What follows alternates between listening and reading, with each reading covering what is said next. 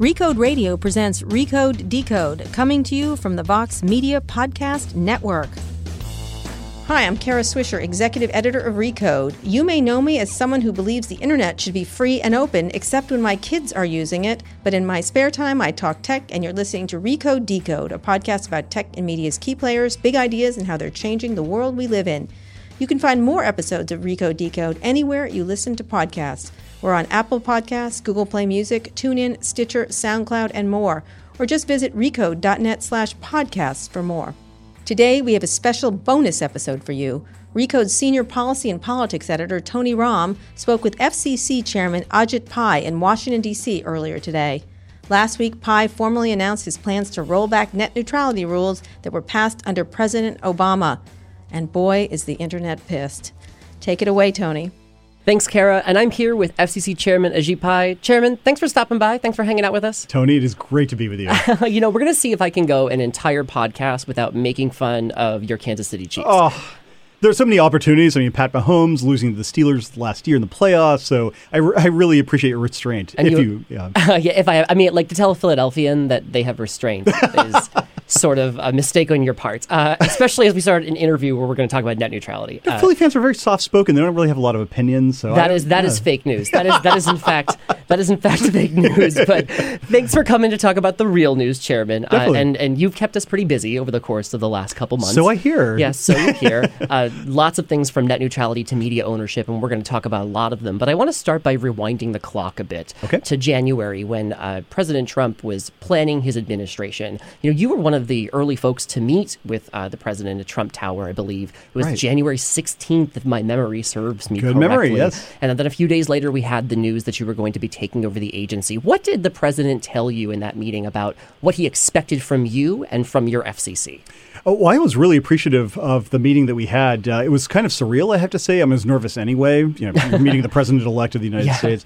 Uh, but I remember walking down this hallway in Trump Tower, and I got this unsettling feeling. And I thought, "What is this?" And then I realized. I'm in the hallway where the apprentice contestants walk after they've been fired. so I Oh, thought no. the last thing I want is for you know me to mimic uh, you know what they had to go through. But we had a great conversation. Uh, he had my bio in front of him. He knew, uh, you know, some of my work, and uh, the the bottom line message uh, he had to me was like, "Look, we want you to uh, have free rein at the agency to do what you think is the right policy to get America investing again, get the uh, uh, the sector moving again." And so he wasn't really specific, but.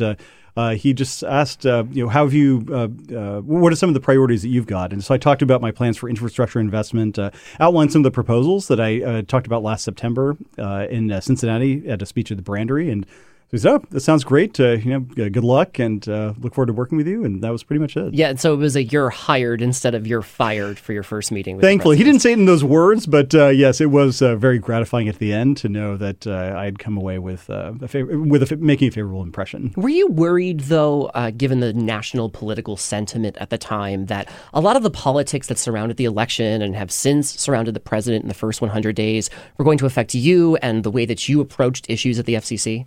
Not so much for a couple of different reasons. Uh, first and foremost, uh, I stressed to uh, the White House, and they have agreed repeatedly that we are an independent agency. And uh, secondly, the issues that I've chosen to champion, closing the digital divide, for instance, uh, boosting rural broadband, I mean, these are not issues that know a party affiliation. Uh, just this afternoon, for instance, I met with Senator Angus King, an independent from Maine, and outside of his office, there's a great poster of JFK with a quote that says something to the effect of, let us not search for the Republican answer. Let us not search for the Democratic answer. Let us search for the right answer. And notwithstanding the fact that things like net neutrality occupy a lot of the space in the public discourse, if you look behind the scenes, you'll see a ton of the stuff that we've done on a bipartisan basis to deliver digital opportunity to a lot of Americans. And even if it doesn't make the headlines, that's the stuff, the bread and butter work of the FCC that I'm really proud about. And I, I think it's, a, frankly, apolitical. Yeah, although in the first days of you know your tenure as chairman, you were asked questions about the president's comments regarding reporters and whether they're enemies of the American people. So, am I the enemy? Like, what's what's what's the actual answer to all this? The answer is that I love you, Tony. Yeah. I will never stop loving you. You will never stop loving me. But like, but like I no, but I, I've consistently said, look, the First Amendment is a core part of the Bill of Rights. Uh, the freedom of the press, the freedom of speech, the freedom of expression is what makes America distinctive, I think, among societies in the world today and over history. It's unusual to have a First Amendment, frankly, and that I think journalists around the country do a terrific job, an important job, uh, covering issues of local interest, making sure that communities are involved, and look, so long as I have the privilege of being at the FCC, I'm going to continue speaking out in favor of the First Amendment. Sure. Are th- is there a role for the FCC to play in fake news? I think a lot of people think there's a role for the FCC to play, but what's your thought? Uh, we don't engage in content regulation. I mean, no, there's a big debate about that, and what I've consistently said is that's more of a political debate that lies outside of the FCC's bailiwick. We're focused first and foremost on making sure that we have a competitive marketplace that allows everybody, you know, newspapers, broadcast TV, broadcast radio, and others, uh, to continue to thrive in the digital age. And uh, we'll let the uh, chips fall in terms of content wherever they may. Sure. So in the early days, you had said that you wanted to take a quote weed whacker to remove the rules that are holding back investment. What did you mean by that? What I had in mind were some of the regulations that we've had on the books for a while that stand in the way of investment in networks. And just to give you a very simple example, just last a couple of weeks ago at our most recent FCC meeting, we voted on a bipartisan basis uh, to get rid of a rule that artificially held back rural telecom carriers from building out their networks. Essentially, the message the FCC had given previously was you can accept federal subsidies to build out in these areas, but if you build out to some of the higher cost areas, then you essentially lose all of that funding. And we, we just got rid of that because it's the last thing we want to do is prevent these carriers from building out. And that's the sort of antiquated rule that we wanted to get rid of. Uh, our Part 32 accounting rules, exceedingly boring, I recognize, but just the fact that companies have to maintain two different sets of books, literally one for their business and one for the FCC's purposes. And the FCC hadn't relied on any of that paperwork in years. And I asked our staff, you, what was the last time you looked at these reports? They said, well, pretty much never. And so we wanted to relieve some of those. Those are the kinds of regulations I had in mind because I want every dollar that a company has to be spent on building out networks, not on paperwork or you know, regulatory requirements that uh, don't aren't, aren't relevant in 2017, whatever relevance they might have had back in 1934, 1996, or you know 2015 or whatever. Sure. Although there have been times where it's been much more controversial than that, whether Of we're course, talking yeah. about media ownership or net neutrality. Right. It, it, it's felt to some folks, Democrats have charged that you're just going through and systematically wiping out some of the work of your predecessor, FCC Chairman Tom Wheeler, who's been quite vocal, actually, sort of a break Has from the past. Yeah, a little bit. that. A little bit. There have been a couple things he's said about it, uh, in, in, in systematically taking down some of the work that he did. It, it, it sort of feels like, you know, with the current normal, with Democrats fighting Republicans so often, that the the Republican FCC is just looking to do undo all of the work the Democrats did. I mean, I, that's an unfortunate view of things. I've consistently tried to reach common ground. And even in the previous administration, some of these orders that were adopted on party line votes, before those votes, I consistently reached out and said, you know, look, let's try to reach a common ground here because ultimately the agency's decisions stand the test of time, uh, both in terms of longevity and in terms of public support, if they are bipartisan. And I'm, unfortunately, a lot of those uh, entreaties were rebuffed. And uh, so all we're simply trying to do in a lot of cases is go back to the status quo, trying to figure out the rules of the road that are forward looking, market based, and hopefully bipartisan. Sure. That being said, the New York Times, in a series of editorials, has been pretty critical of you. I think in one they called you "quote anti-consumer." Right. What's your reaction to that? Oh, it's absurd. I mean, I look, I understand that people are going to want to take a uh, yeah, hatch a job to to me, to my integrity, to my decisions, and that's obviously what the First Amendment's all about. But you know, I, I wish people would focus on some of the things that we've done on a bipartisan basis. The very first vote under my chairmanship was delivering 170 million dollars of uh, funding, federal funding, to upstate New York to build out broadband. The first meeting that I had the uh, privilege of setting the agenda for, we got unanimously over the finish line a 4.5 billion dollar plan to build out 4G LTE and a $2 billion plan to build out fixed broadband to parts of the country that don't have it. I mean, to me, if I were truly anti-consumer, I, would simply say, you know what, the digital divide is fine with me. I, we don't why expend any agency re- resources trying to close it. And so, I think the proof is in the pudding, even if it doesn't, uh, you know, get the uh, recognition that it deserves. Yeah, I think the other New York Times editorial said that you were too close and too kind to the telecom industry. I mean, that's another one of the cases. You know, look, people are free to say whatever they think, but the reality speaks otherwise. So let's dig into some of the issues, and obviously the big one that I think everybody wishes would go away. Oh, Part 32 uh, accounting is uh, Oh, yes, net sorry, neutrality. yeah. Net neutrality. So, so you gave a big speech last week at the Newseum, Right. uh, an event hosted by FreedomWorks. Uh, give us the very quick Cliff Notes version of this speech. A Cliff Note version is the internet was free and open from the dawn of the internet age during the Clinton administration until 2015. Uh, in 2015, on a party line vote, of course, the agency imposed Title II regulations on the internet service providers across this country, big and small. And uh, going forward, I announced that we would. I proposed a notice of proposed rulemaking in which we would number one, uh, propose to remove the Title II classification of ISPs. Uh, number two, propose to remove the so-called Internet Conduct Standard. And number three, ask for public input on how to preserve some of those core protections of an open internet that all of us favor. And uh, the reason I said we were doing this was because infrastructure investment has lagged, uh, uh, with it has lagged, and especially in uh, parts of the country like low income rural and urban areas, uh, we see something called digital redlining, where ISPs will simply say, well, you know, look, there's not enough return on investment here, especially with this regulatory or overhang. We're going to be even less likely to build out to those areas. And so that's something I want to avoid if we can. Sure, but the big takeaway for folks who might be a little confused by this debate is that you want to roll back the work the Obama administration did, particularly to subject internet providers to utility-like regulation. Exactly. That uh, we want to, you know, we don't want to impose a monopoly-style regulation developed from Ma Bell in the 1930s uh, to apply to every single company in the United States that is building out a broadband network. And uh, we would much rather have the free market uh, light touch approach that the Clinton administration adopted, and uh, that uh, that commitment was enshrined in law, uh, where they said the internet should develop unfettered from federal and state regulation. And so.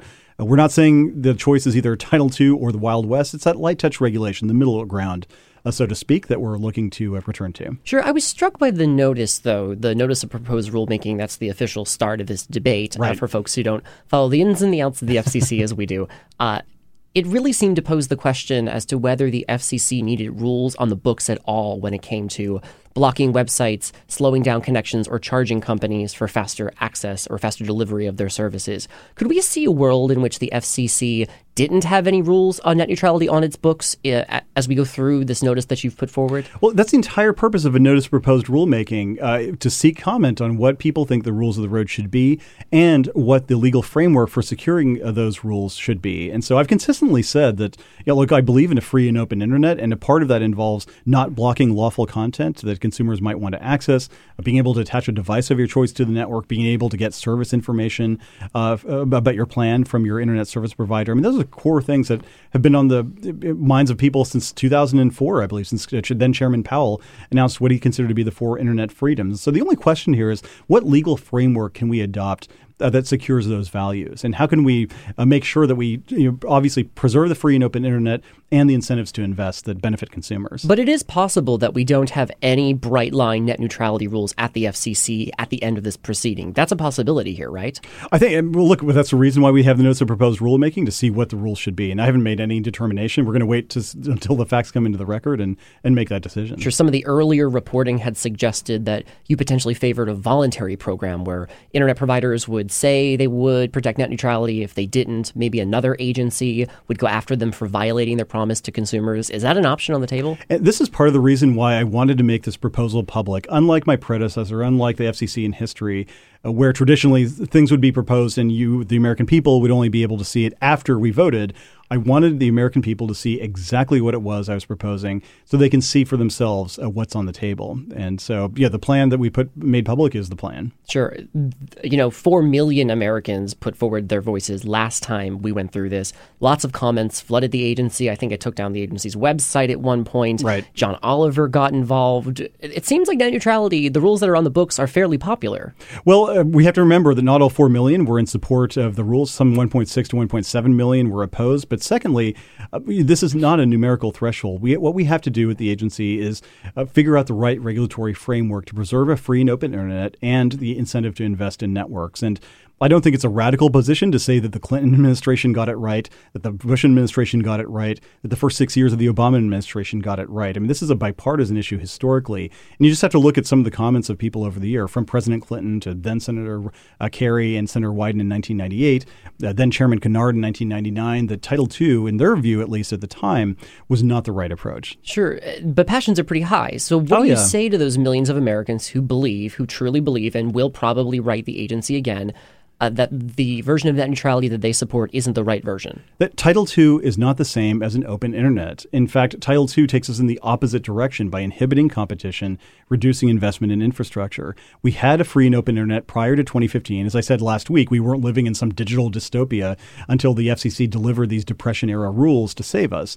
Uh, so I'm convinced that there are other paths to a free and open internet that are much more market friendly, uh, much more consistent with, I think, what consumers want at the end of the day, which is better, faster, and cheaper internet access. And Title II simply doesn't get us there. So, what happens if there's another flood of comments? We have John Oliver going back on television saying words that I probably shouldn't say on Kara Swisher's podcast about cable companies screwing It's not around. on broadcast TV, so it's, Yeah, uh, yeah, right. Uh, let's let's not get me fired at month one on the job. Uh, but, but but but but what happens if we have millions and millions of Americans who file comments to the agency opposing the ideas that you've put forward? Well, look, that's part of the process. We I wanted to make sure that we had a chance for the public to have its say, and then that's uh, the, after that's over, after that period is over, the agency takes stock of what's in the record. And under the law, uh, as enunciated by the D.C. Circuit Court of Appeals, here we have to have what's called substantial evidence. We have to find in the record sufficient facts to justify what course of action we are going to take. And so there's no numerical threshold that the courts have applied. They don't say, okay, 51% say yes and 49% no, say no, then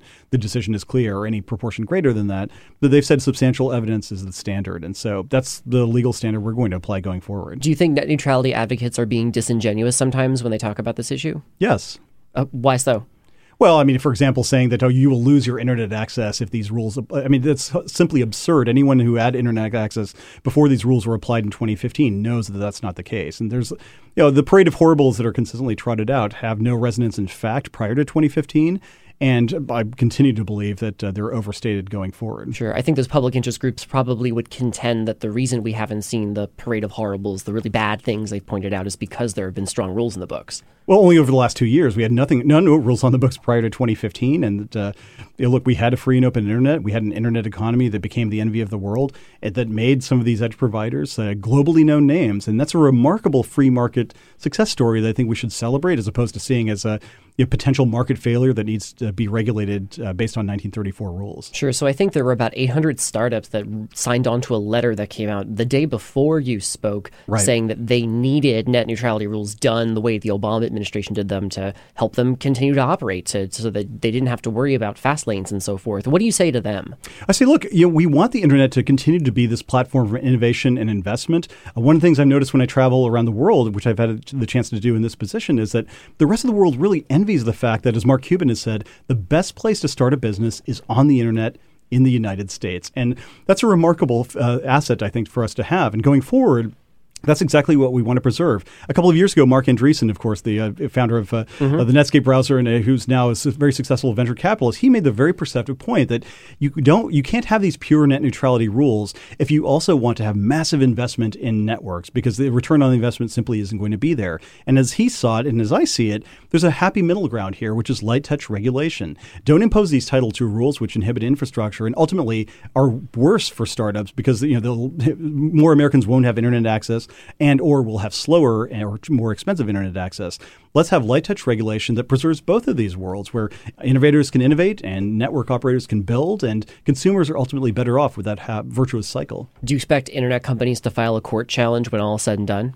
I'm not sure who. I'm sure somebody's going to file. That's uh, the nature of the beast, as you know, for uh, these many years. But I'm very confident that uh, we are on sound legal footing. Uh, just earlier this week, for instance, the D.C. Circuit explicitly said that the agency had authority under the so-called Brand X decision in 2005 uh, to adopt a classification of internet service providers as an information service as opposed to uh, the Title II telecommunications service. Sure, but we're going to get back into that debate over fast lanes again, right? That was the big thing when Chairman Wheeler was figuring this out. Folks felt that there were going to be fast and slow lanes. Right. Is in your mind, are there forms of these online fast lanes, which the correct term is paid prioritization, is what we're talking about? But the key phrase in your question was in your mind. Sure. These don't exist. And, and prior to 2015, they didn't exist. So we're talking about something that's entirely hypothetical. So in a vacuum, one could conceive of any number of arrangements that are either pro competitive or anti competitive. And to me, as a recovering antitrust lawyer, that's a classic question of antitrust. I mean, you, you want to determine, of course, is there you know vertical restraint, as it's called in the, in the business, uh, that is impeding competition or is otherwise harming consumer welfare.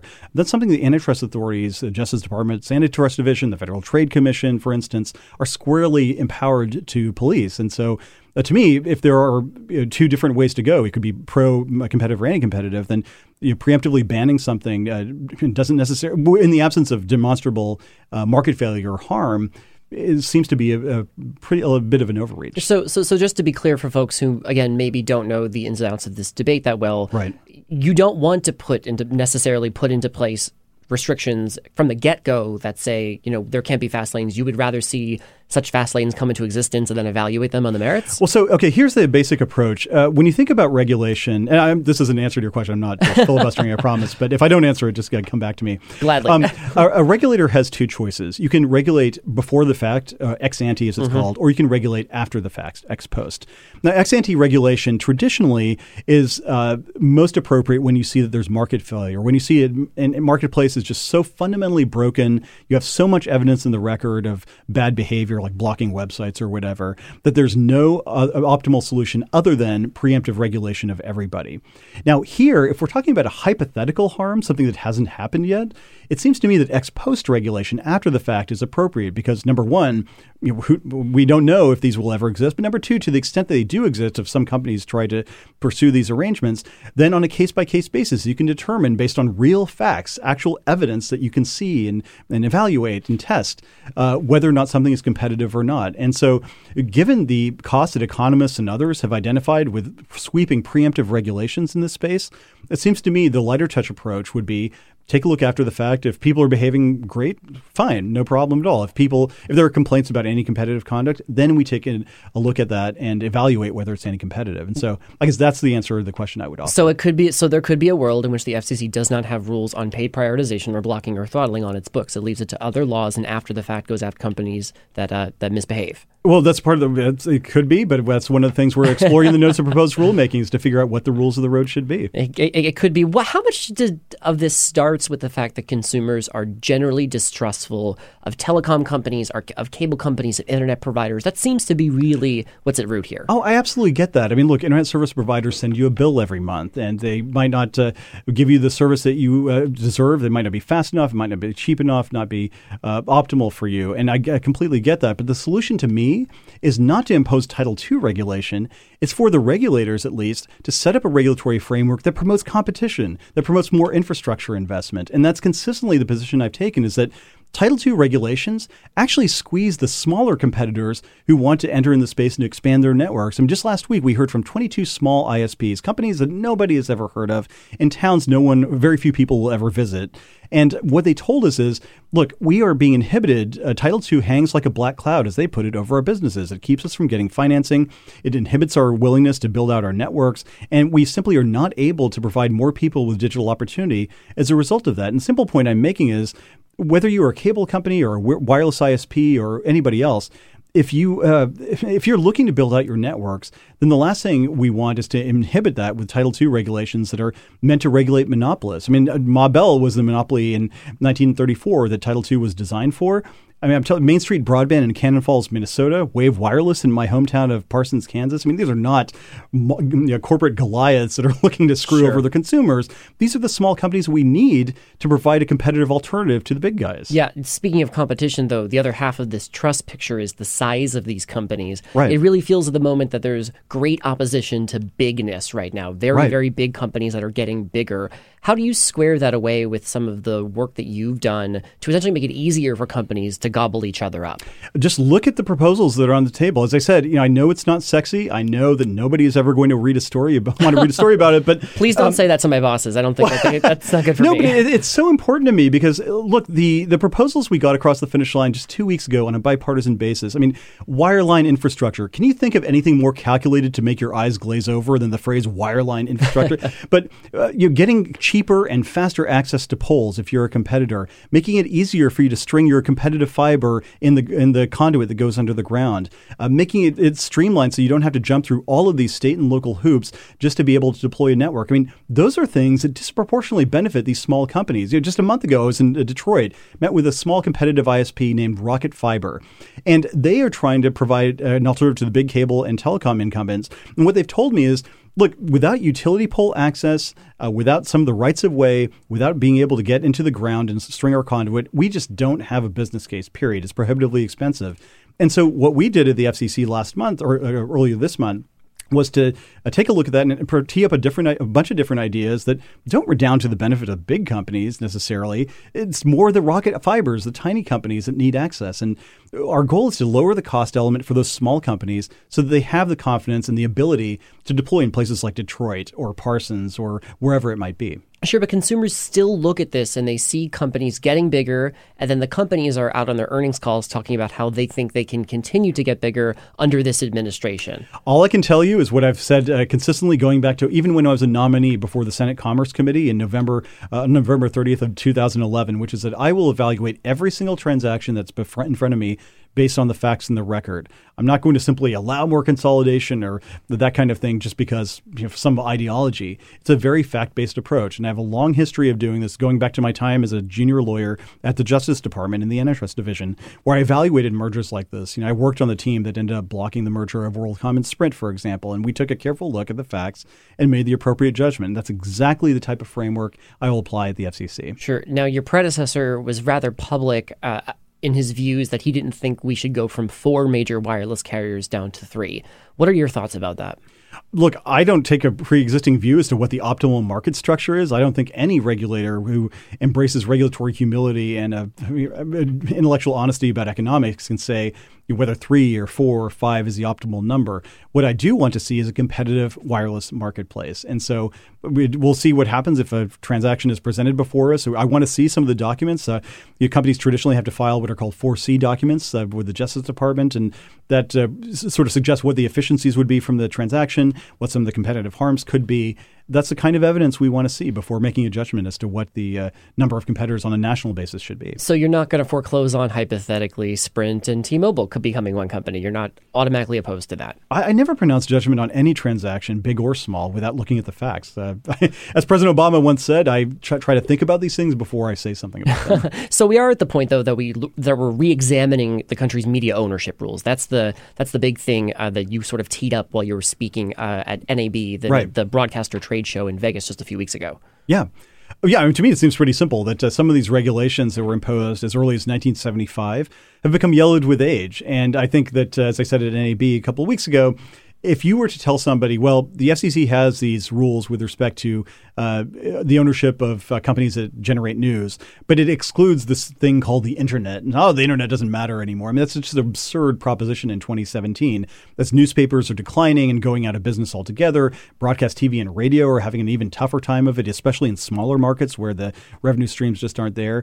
And so it seems to me that we should allow you know, some of these relax, some of these uh, regulations to be relaxed in recognition of the fact that the market marketplace has changed. This is not 1975 anymore. Sure, but one of the what, one of the regulations I think you're looking to relax is the ownership cap. That's that 39% limit on you know how much a broadcaster uh, is is able to reach within the country. Is that is that is that really what's on the plate here? Well, one of the things we uh, pointed out when we uh, repealed the so-called UHF discount decision last uh, last month, I believe it was, uh, was simply to say, look, you can't do one without the other. You can't get rid of the UHF discount. And just to be the, clear with folks, that was a, that was a program in place, there, I guess a rule in place that uh, right. changed the way you calculated your footprint footprint. Exactly. And so the point, simple point we made was that legally speaking, uh, you can't remove that discount without also examining the national ownership cap. The two of them go together because the UHF discount feeds into how that national ownership cap is calculated. And so all I simply said was let's return to the status quo, take a fresh look at the issue, and try to figure out what the optimal uh, structure is for this uh, going forward. But there, the industry does have potentially the ability to get bigger. We could end up in a place where the ownership cap is much higher than it is now, and companies, uh, you know, whether it's Fox and Tribune and Sinclair or, or some other combination thereof, uh, are able to do more and buy more of each other. Well, two points. I mean, they can always present a transaction sure. for us for consideration, and we'll make the appropriate judgment. But number two, uh, the national ownership cap hasn't stood in the way of a lot of these transactions in the past, and so you know, like, transactions are always going to come and go depending on what the regulatory framework is. We're simply convinced that we have to have a, Uh, a, a set of rules that reflect the marketplace of 2017, not the marketplace of yesteryear. Sure. Are you worried about interference from the Trump administration when it comes to some of these deals? I mean, you guys aren't looking at the AT and T Time Warner merger. Correct. That's in the hands of the Justice Department. But right. the president has been incredibly outspoken on that. He's very close to the likes of Rupert Murdoch. Are you worried about independence here? I'm certainly not. I've never gotten any hint from him or from anybody else that they wanted me to make a certain decision. And to the contrary, the consistent message they've given me, starting on the day I got the phone call on January 23rd when I was designated as chairman, was we have now made the decision that you are the appropriate person to lead this agency lead this agency. Do what you think is right, and we will back you up. We are not going to sit here and interfere with you or micromanage you in any way whatsoever. Sure. So, so then I guess that gets us que- back to the question of bigness and what consumers think about this. It does seem to be like there's great opposition to mergers like AT&T and Time Warner. Some of the things have been discussed with respect to Sinclair. It, it just seems like there's an outpouring of opposition to this stuff, while at the same time, it looks like the government's making it easier for these sorts of combinations to happen.